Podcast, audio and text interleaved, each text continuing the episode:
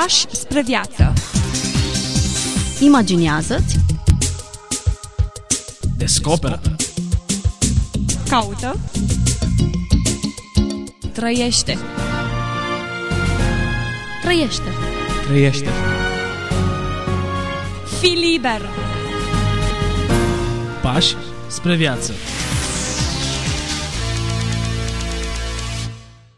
Bine v-am regăsit și astăzi, dragi ascultători, la o nouă întâlnire. Bun revenit, pastorul Ghiță Mocan, care este prezent în studioul nostru. Da, mă bucur să ne reîntâlnim. Astăzi puposim uh, în preajma unui text redactat de un evreu. Așa cum de multe ori savurăm aceste texte și găsim diverse teme de reflexie, astăzi uh, ne vom opri asupra unei imagini care ne va transmite câteva adevăruri despre călătoria noastră pe pământul acesta.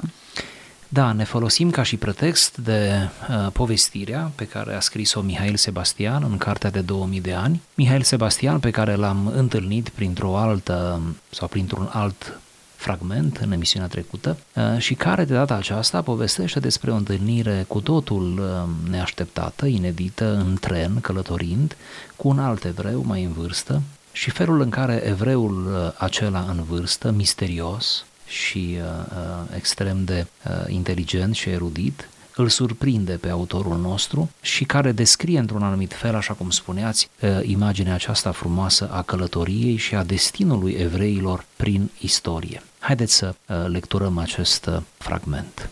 Cu cât mă gândesc mai bine, cu atâta întâlnirea de ieri din tren mi se pare miraculoasă. Omul acela scund, viu, cu privirea neliniștită, cu trăsături ciudate în mijlocul vorbei, ca în mijlocul unui somn agitat, omul acela, îngrămădit de pachete în colțul compartimentului de-a treia, era Ahasveros în persoană. În primul moment, când a intrat pe ușă precedat de două geamantane și urmat de vreo alte trei, plus nenumărate pachete mari și mici, prost legate în foi zdrențuite de ziar, în acest prim moment am simțit o subită furie împotriva lui. Cine l-a mai adus și pe ăsta? Tocmai mă felicitasem de a găsi un loc atât de bun într-o zi ca asta, în plină vacanță de Crăciun, într-un tren asaltat de studenți și militari precați în provincie, când iată-l pe ovreiul ăsta, ducând după el o întreagă gospodărie, deschizând larg ușa ca să intre tot frigul înăuntru, dându-mi deoparte valiza, călcându-mi galoșii, târându-și paltonul peste al meu și îmbulzindu-se apoi pe bancă între mine și vecinul meu, cerându-și iertare din ochi, dar nu mai puțin tenace în hotărârea lui de a-și cuceri un loc în numele biletului de tren pe care îl ținea demonstrativ între degete. Era o apariție comică și toată lumea surâdea, ceea ce am încercat să fac și eu cu destulă silă, căci, pe de o parte, mi-era milă de ridicolul lui, dar, de altă parte, aș fi suferit crunt dacă aș fi fost bănuit de simpatie pentru el. Nu pot să-mi explic bine de ce, dar aveam un ciudat sentiment de complicitate, de care simțeam nevoia urgentă să mă dezic. Mi-am căutat în grab agenda și m-am arătat foarte adâncit în socoteli, absent dintr-o dată la tot ce se petrecea lângă mine. Dar îl urmăream pe nefericitul meu vecin cu coada ochiului. Se calmase, singur, în poziția ocupată și trimitea acum în recunoaștere priviri speriate în jurul lui, fixând cu atenție pe fiecare tovarăș de compartiment și oprindu-se într-un sfârșit la mine, nu definitiv liniștit în ce mă privește, dar adresându-mi oricum un început de surâs cordial, semn că mă recunoscuse. Asta m-a înfuriat odată mai mult. Mi se părea că privirile acestea, intenția aceasta de familiaritate mă solidarizează cu el, cu ridicola lui apariție, cu incomoda lui prezență. Am ridicat capul și l-am fixat fioros, ca să priceapă că nu vreau să am de-a face cu el. Simțeam că voi muri de jenă dacă îmi va vorbi, dar dușmănia mea nu l-a dezarmat, căci m-a privit mai departe, clătinând din cap și clipind des. Nu trebuie să te superi, tinere. Ovreiul e un om cu pachete. Câte necazuri, atâtea pachete. L-am iubit dintr-o dată pentru cuvintele acestea și m-a cuprins un val de rușine pentru cât de poltron fusesem cu el și cu mine, încât am simțit nevoia să mă pedepsesc imediat, exemplar. I-am răspuns pe loc cu o bruscă vioiciune, întradins exagerată, vorbind tare ca să mă audă toți călătorii din compartiment și să înțeleagă că nu mă jenez de bătânul acesta incomod, că recunosc în el un prieten, că accentul lui ovreiesc nu mă supără, că de ghetele lui pline de zăpadă puțin îmi pasă, că pachetele lui insolente nu mă deranjează, că din potrivă totul mi se pare obișnuit și nu înțeleg ce ar putea fi comic aici și de cine s-ar putea râde. Bătrânul vorbea românește curat, cu ușoare inflexiuni de ovrei moldovian și atunci, printr-un efort asupra mea, m-am silit să vorbesc și eu cu același accent întrebător luat din idiș, ceea ce nu mi s-a întâmplat niciodată până atunci. Dar hotărâsem să mă pedepsesc zdravăn, căci lașitatea mea de la început simțeam că trebuie răscumpărată. Bănuiesc că bătrânul meu Ahasveros a înțeles jocul la care mă supuneam de bunăvoie, căci avea un permanent zâmbet de îngăduință pe care îl plimba asupra mea ca o pată de lumină a unei mici lămpi de buzunar. Lasă asta, lasă asta, părea să spună zâmbetul lui. Eu nu-ți cer atât de mult, te cunosc și știu că nu ești nici așa de rău cum ai fi vrut să fii adineaori, nici așa de bun cum vrei să fii acum.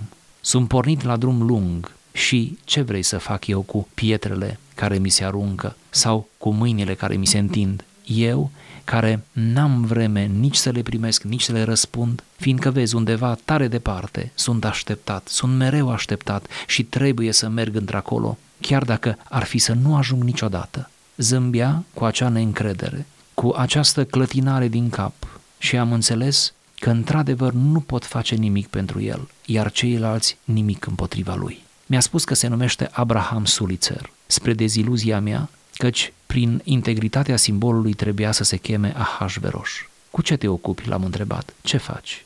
Ce face un ovrei? Umblu. Răspunsul îi se părea suficient. Abraham Sulitzer umbra. Asta era meseria. E negustor de cărți ovreiești. În duzina de valize, cufere și pachete pe care le tărăște după el, duce tot soiul de cărți, biblii, talmuduri, comentarii, istorii, istorii hasidice, povești din ghetou, poezie ebraice, literatură idiș. El face legătura dintre tipografiile din Germania sau Polonia și cititorii ghetoului moldovian, cunoaște toate târgurile Bucovinei în care se mai învață serios carte, toate casele basarabene în care se gândește serios pe textul talmudic, toate sinagogile de Mahala în care se mai comentează o problemă de cugetare iudaică. Poartă în amintire un catalog general al tuturor manuscriselor și tipăriturilor ebraice care se află în țară, știe anume în ce târg, știe în ce casă. Le știe pe toate, le are pe toate adunate sub fruntea lui îngustă, dincolo de ochii aceștia care clipesc mărunt și căutător cărți, manuscrise, autori și probleme de care aud acum întâia dată, cuvinte stranii, nume din alte viacuri, date dintr-o istorie pe care nu o bănuiam. Abraham Sulitzer le poartă cu el vii, tot atât de vii astăzi în mintea lui, cum erau cu viacuri în urmă, în mintea lui le-a scris și le-a cugetat. El trăiește în actualitatea lor, în pasiunea lor permanentă și zadarnic au trecut peste aceste adevăruri câteva sute de ani, zadarnic s-a schimbat fața pământului, zadarnic s-au topit în neant atâtea timpuri, aceste vechi lumini tot prezente sunt, aceste vechi patimi tot tulburătoare. Iar Abraham Sulitzer le poartă pe toate drumurile în slujba eternităților. I-am cumpărat o Biblie în idiș cu poze pentru bunica mea și o istorie nemțească a lui Șapsățvi pentru mine aveam impresia că se desparte greu de ele, pentru că se întreba dacă nu le-a dat cumva pe mâini rele. Istorioare evreiești, farmec uh, irezistibil al uh, celui care descrie această da. istorioară. Te prinde, te ține în tren în compartiment cu el, traversezi cele două extreme ale enervării și ale simpatiei. Ar fi frumos să se facă probabil filme pe asemenea, nu? Sau piese ar fi, de teatru. Cred că ar da. da o anumită notă, o anumită tentă suplimentară înțelegerii da. textului. Dar adevărul e că întotdeauna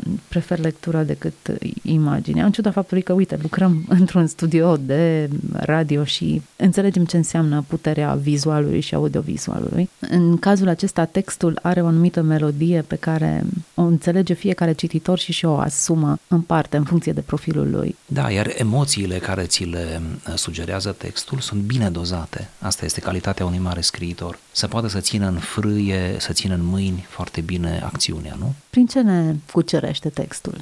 Textul ne cucerește prin caracterul uh, lui imprevizibil. Uh, se pleacă de la premiza că această întâlnire n-a fost deloc, deloc regizată și astfel, poate o primă învățătură este că viața îți poate oferi întâlniri pe care nu ți le-ai fi putut regiza singur niciodată. Viața este mult mai surprinzătoare decât uh, literatura însăși, spune tot Mihail Sebastian în altă parte.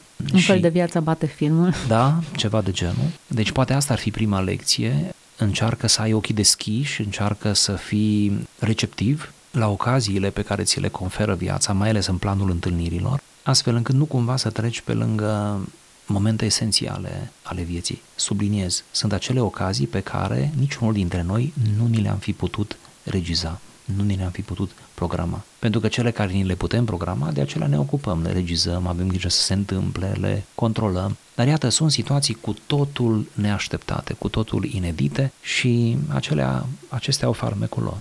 Să ne oprim această imagine a evreului călător. Acum au rămas puțini evrei printre noi mare parte sunt bătrâni, cel puțin comunitatea de aici locală este o comunitate îmbătrânită. O bună parte dintre ei au plecat, care pe unde? Da. Unii s-au întors în, în Israel, în Ierusalim, în, în Țara Sfântă, alții trăiesc în continuare prin diaspora, prin alte țări. Dar um, ce observăm aici e un fragment din ceva ce ține de specificul vieții lor. Exact. Neavând țară, cum bine știm, până la 1948 și chiar după 1948, puțini evrei s-au întors de fapt în țara lor cei mai mulți evrei, cum știm, statistic trăiesc în afara Israelului. Ei au dezvoltat această teologie a călătoriei și uh, pentru ei viața a fost o călătorie la propriu, nu numai la figurat, pentru toți este o călătorie, dar pentru ei a fost la propriu. Ei au învățat să se uh, lege mai puțin de locuri și să se bucure de fiecare zi care li se oferă. Care este avantajul perspectivei vieții ca și o călătorie? Este că te ajută să te bucuri de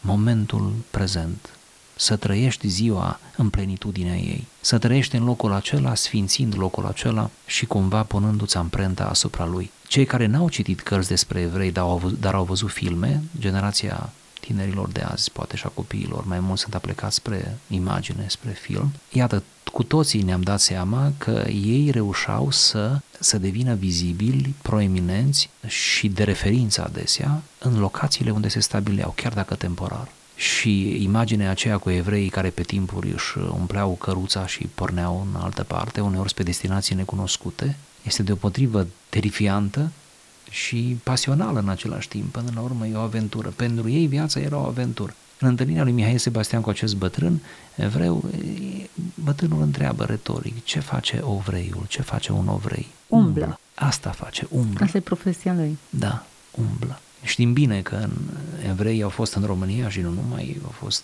într-o vreme singurii negustori. Mergeau dintr-un loc în altul și comercializau tot felul de mărfuri, care erau așezați în anumite localități, mai, mai ales la țară, în mediul rural, și au deschis magazine, cooperative. Deci, iată, iată cumva specificul, nu? De aici, ă, probabil, și o înțelepciune superioară a evreilor față de celelalte nații, prin faptul că umblând mult te întâlnești cu mulți oameni, întâlnești multe situații care te, te fac mai înțelept. Textul mi se pare că e o satiră, dar preia câteva, câțiva item cultural cu care noi ne identificăm. Prima e reacția față de necunoscut, rezerva exacerbată care unul e tradusă prin dușmănie. De ce nu vorbești cu vecinul? De ce nu vorbești cu necunoscutul și le viți până în momentul în care devine imposibil să-l mai poți da, evita? Străinul care te invadează. Exact evadând atât de repede în cealaltă atitudine. Bineînțeles, sunt mult exacerbate reacțiile de ambele părți, cu acea dorință de a impresiona și de a cuceri și Ușor de a arăta. Fățarnică. Exact, exact. Balansarea între cele două poziții nu face decât să sublinieze, pe de o parte, lipsa noastră de empatie și de dorința de a socializa și pe de cealaltă parte, amabilitatea meschină pe care o arătăm unui necunoscut. Da, și asta ar fi o altă lecție, nu? Îmi face bine ca să ne reprimăm acele sentimente negative care toți le încercăm față de străin, să ne reprimăm, să ne le reprimăm, iar când ne arătăm binevoitori, îmi face bine să ne asigurăm că acea uh, bunăvoință este totuși autentică, este în acord cu lăuntrul nostru, să nu cădem în, extrem, în extrema ipocriziei, nu? de a vorbi vorbe care sunt uh, mult în discrepanță cu ceea ce simțim. Cât de ușor intră omul contemporan în discuție cu necunoscuții? Vorbim de interacțiune reală, nu virtuală. Mă gândesc că tot mai greu. Mă gândesc că tot mai greu, realitatea virtuală pe care ați menționat-o ne face mai, mai grea această relație live. Mă gândesc că tot mai greu ne găsim cuvintele, atitudinile, suntem plini de prejudecăți, deși suntem atât de moderni și considerăm că fiecare viață merită respectată și fiecare stil merită respectat. Suntem plini de prejudecăți, intrăm greu în relații live intrăm greu și din cauza faptului că înainte de a relaționa, deja ne facem cumva a prioric o impresie despre celălalt. Faptul acesta poate că este principalul uh, obstacol în comunicare. Câți dintre noi n-am trecut prin această ipostază? Câți? Mă gândesc că toți am trecut. Uh, am crezut una și după ce am comunicat, de fapt omul acela era mult mai bun decât am crezut noi, mult mai deosebit. Era altfel, cel puțin. Era altfel. Uh, aparențele ne înșală. De fapt, comunicarea a fost lăsată, mai ales comunicarea live, ca să nu trăim totuși în eroare unii față de alții. Comunicarea bună ne vindecă de eroare. Eroare în sensul relațional. Și nu numai să ne vindece de eroare, dar chiar să învățăm unii de la alții. Vă aduc aminte că Mihail Sebastian de la acest bătrânel cumpără ceva. Bătrânelul se întreabă în mintea lui, fără să rostească, oare, oare va avea grijă de cărți, chiar dacă acum sunt ale lui. Este un schimb între ei, nu? Este un transfer între ei. O latură frumoasă pe care o subliniază, dacă ovrei erau asociați cu comercianții care scoteau bani din piatră seacă, ar fi făcut orice să-ți vândă ceva, e bine, povestioara aceasta infirmă. Abraham Sulițăr era atașat de ceea ce vindea, Sigur. cunoștea fiecare casă, cunoștea fiecare da. sinagogă. Și, și totuși vindea cărți, adică da, nu este un vânzător de cartea până la urmă, e ceva aproape însuflețit. Așadar, um, modul în care se atașase de, de literatura pe care o transporta și felul în care o distribuia. Mi-a și faptul să... că știa totul, era un enciclopedist, știa totul despre, nu? despre acele cărți, despre istoria interpretării talmudice, despre... El, de fapt, venea din Polonia și Germania, că asta făcea el, aducând de la cele tipografii pentru... Literatură. Da, literatură. Deci așa a supraviețuit comunitatea evrească. Întotdeauna Prin mă acești întrebam, evrei călători. Mă întrebam care e miracolul care i-a făcut să stea împreună. Dincolo de faptul că, în mod clar, sunt poporul, națiunea pe care Dumnezeu s-a angajat că o, o va păstra, va păstra o, o rămășiță dintre ei. Dar mă întrebam care a fost mecanismul care i-a făcut e atât de simplu să urmărești toate celelalte naționalități cum sunt asimilate în contexte străine și dacă își păstrează un anumit dialect, dar în niciun caz nu ar mai putea forma un popor. Sigur, iar ei erau un popor fără țară. Mi-aduc aminte acum de o carte, o istoria evreilor se numește, scrisă de Paul Johnson, o recomand, și acolo acest autor spune la un moment dat că niciun alt popor uh, din istoria lumii nu a avut un atașament mai ferm și mai durabil în raport cu cartea, cu ideea de carte, chiar dacă înțelegem prin carte doar scrierile Vechiului Testament. Deci niciun alt popor n-a avut un atașament mai, mai viu față de carte ca și poporul evreu. Și aici, spunea istoricul, se ascunde probabil și o parte din răspunsul de ce poporul evreu a renăscut, de ce a supraviețuit. Pentru că uh, generații la rând s-au stins, unele în condiții dramatice, vezi Holocaustul, uh, dar cartea a rămas. A rămas pentru urmași, da? da?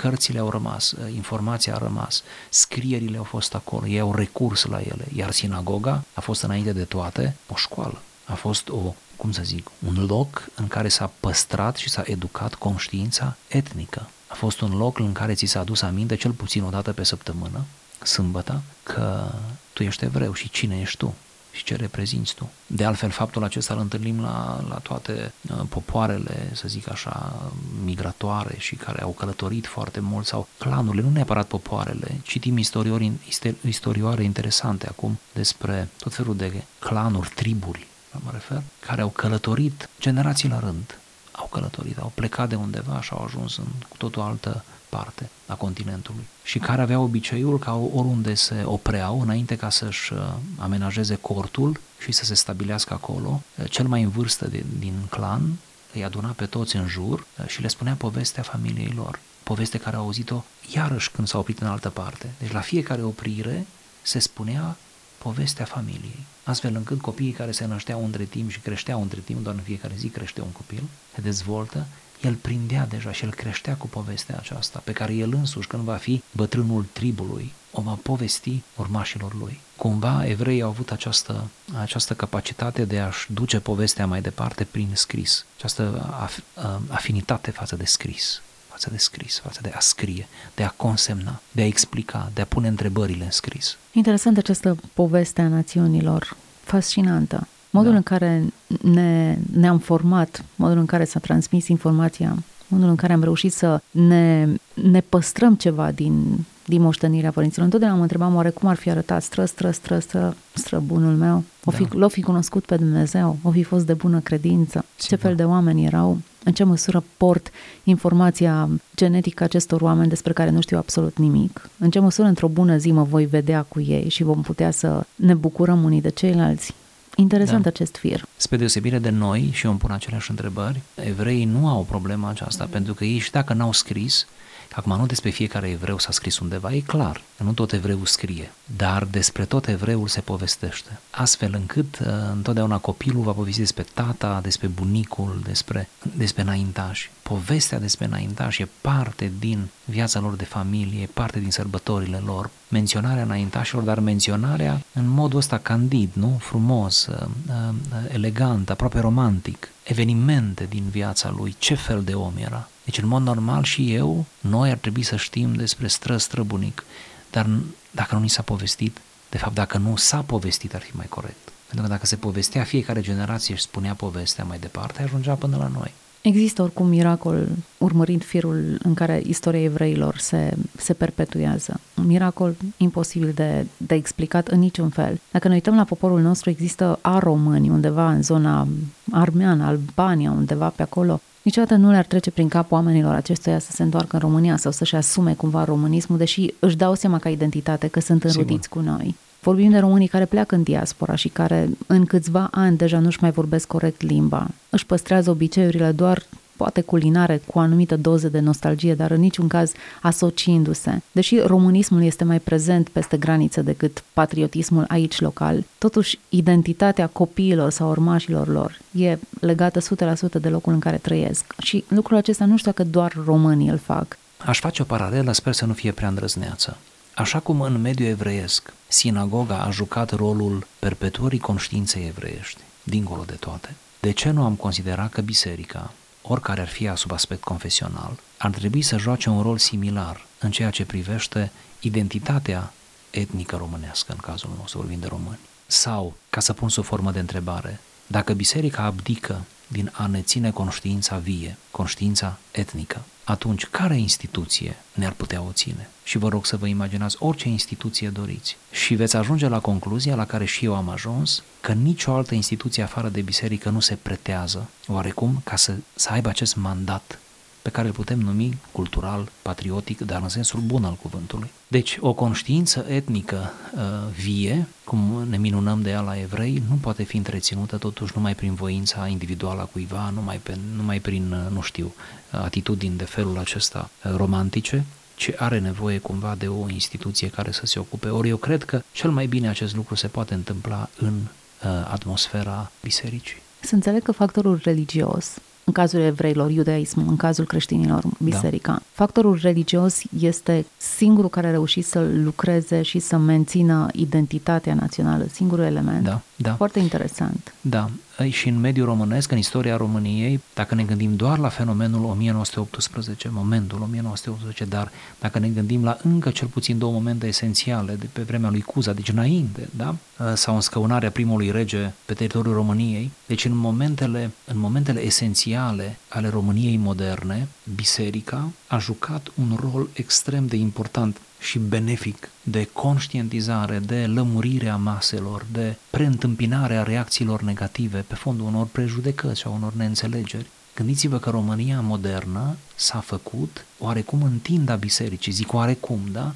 Nu vreau să absolutizăm discursul, dar în orice caz, faptul că slujitorii bisericilor au știut să spună majoritatea dintre ei cu cuvinte potrivite pe înțelesul oamenilor pe care îi slujau duminică de duminică, au știut să spună aceste lucruri sunt, e bine că se întâmplă, să ne rugăm să se întâmple, să ne bucurăm că s-au întâmplat, cum ar fi unirea de la 1918. Faptul acesta a, a fost extrem de important pentru oameni cumva biserica joacă, joacă un rol de interfață, dar foarte important până la urmă între deciziile acestea, cum să politice, economice, cu implicații totul laice, uh, și omul de rând, care are oricum mai multă încredere într-un limbaj, sper, într-un limbaj uh, religios, nu? Uh, decât într-un limbaj străin de lumea lui, să zic așa, de, de spațiul lui. Marile evenimentele României moderne s-au făcut până la urmă într-o Românie rurală, cu foarte mulți țărani, cu foarte mult uh, spirit agrar și Ori biserica a avut foarte mult de lucru acolo. Prezența, cum vedem în fotografii mai recent, prezența uh, reprezentanților bisericii alături de cei politici, de asemenea spune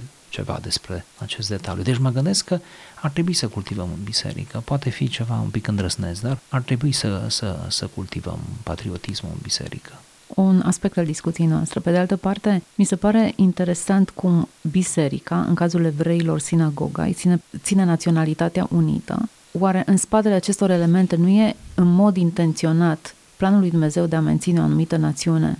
În general ne raportăm în mod special noi creștinii la Dumnezeu ca la, și la țara în care locuim, gândindu-ne că aceasta este una pasageră, nu? Și evrăiul este călător. Ne îndreptăm înspre patria cerească ignorăm dimensiunea cealaltă a de binele cetății în care trăiești depinde binele tău și a faptului că în mod intenționat Dumnezeu vrea ca tu să fii activ și să binecuvântezi comunitatea și uh, locul în care trăiești, țara, naționalitatea și că n-ar trebui să te dezici de ea, apartenența ta la anumită naționalitate sau etnie, e un fapt prestabilit de Dumnezeu care ar trebui menținut cumva. Ingredientele acelea nu sunt păgâne sau distanțate de credința ta, ci ele se împletesc pe undeva. Să fii da. român, să fii creștin sunt două elemente pe care trebuie Sigur. să le unești fără să ne gândim la o extremă dreaptă sau la altceva, ci pur și simplu la elemente care țin de identitatea, naționalitatea noastră. În perioada postcomunistă nu mai ne gândim deloc la naționalitate și socotim uh, depășit sau de prost gust să mai menționez lucrul ăsta. Ori istoria ne învață altceva. Da, foarte bună precizare. Dacă acesta e gândul care rămâne din toată emisiunea, uh, ne-am atins scopul. Cred că dorul nostru de eternitate, tânjirea noastră după întâlnirea finală cu Dumnezeu, care este legitimă și care este punctul final al existenței noastre pe pământ, nu ar trebui să știrbească deschiderea noastră față de actualitate, față de circumscrierea noastră teritorială, geografică. N-ar trebui nicio clipă să uităm că dorul acesta de eternitate ar trebui să ne, cum să zic, să lucreze în noi o mai bună productivitate în timpul care ni s-a dat, cu darul care ni s-a dat. Și pentru noi, acum puneți între ghilimele asta, pentru noi Dumnezeu este român. În sensul că pentru fiecare Dumnezeu este de naționalitatea lui. Da, pentru că vorbim pe românește cu el. Tocmai, da, e român. El ne înțelege, da? Deci înseamnă că e român dacă ne înțelege. Deci cumva îl circumscriem pe Dumnezeu, altfel noi nici nu putem avea o relație cu El. Ei bine, pledez, cum spuneați, pledez și eu și din toată inima uh, îi chem pe cei din jurul meu, hai să fim de folos țării în care trăim, hai să schimbăm fața lucrurilor, hai să schimbăm fața nației noastre, nu? Uh, hai să, să nu ne mai rușinăm de ea, chiar dacă uneori avem motive să o facem. Bine, hai să suferim cu ea. Uitați-vă la profeți, profeții Vechiului Testament, care când țara cădea în idolatrie, profeții se tânguiau ca și cum au fost și ei idolatrii și spuneau, noi ne-am închinat la idol, ne, Doamne, iartă-ne, iartă-ne pe toți. Când ne-am rugat în numele țării noastre? Iată o întrebare. Eu foarte rar mă rog în numele țării. De obicei când mă rog pentru țară, știți cum mă rog? Doamne, ai milă de români, e parcă eu nu sunt român, adică, mm-hmm. înțelegeți, Doamne, ai milă Mă de... detașez. Da, ai milă de cei care nu te cunosc pe tine în țara mea, în România, ai milă de cei care nu fac voia ta, Doamne, ai milă și mă rog pentru români. Foarte rar am avut momente în care să zic, Doamne, ai milă de noi, de noi, de toți. Uite-te la noi, uite-te la țara noastră, uite ce facem de câțiva ani încoace. Foarte rar, dar de fapt asta ar fi rugăciunea adevărată, în care nu eu, profesorul, mă rog de un elev corigent, sau pentru un elev corigent. Nu eu, neprihănitul, vezi, Doamne, mă rog pentru cineva care e prins în tot felul de patim, ci pur și simplu eu, român dintre români, mă rog lui Dumnezeu. Poate ar trebui să, să învățăm și să ne rugăm mai bine și poate am acționat atunci mai bine, poate ne-am simțit mai responsabil față de ce se întâmplă uh, în jurul nostru. Vorba lui Marius Cruceru. Dacă te duci la manifestații, când a fost febra aceea cu manifestațiile, dacă te duci să manif- la manifestații împotriva corupției și așa, dar arunci chiștocul de țigară pe jos sau arunci guma de mestecat pe jos sau scuip pe jos, pe stradă, n-ai făcut nimic. Așa este. Din păcate am ajuns la finalul acestei emisiuni. Am putea continua să discutăm pe aceste teme, dar sperăm că ele constituie motive de reflexie pentru cei care ne urmăresc și pentru noi înșine și ne slujesc drept lumini călăuzitoare în decizii mai bune și într-un comportament mai responsabil pe care să ni-l asumăm. Mulțumesc foarte mult pentru prezența în emisiune. Cu drag. Ne reauzim data viitoare. Până atunci, toate cele bune. Pași spre viață. Imaginează-ți. Descoperă. Caută. Trăiește. Trăiește. Trăiește. Fii liber! Pași spre viață.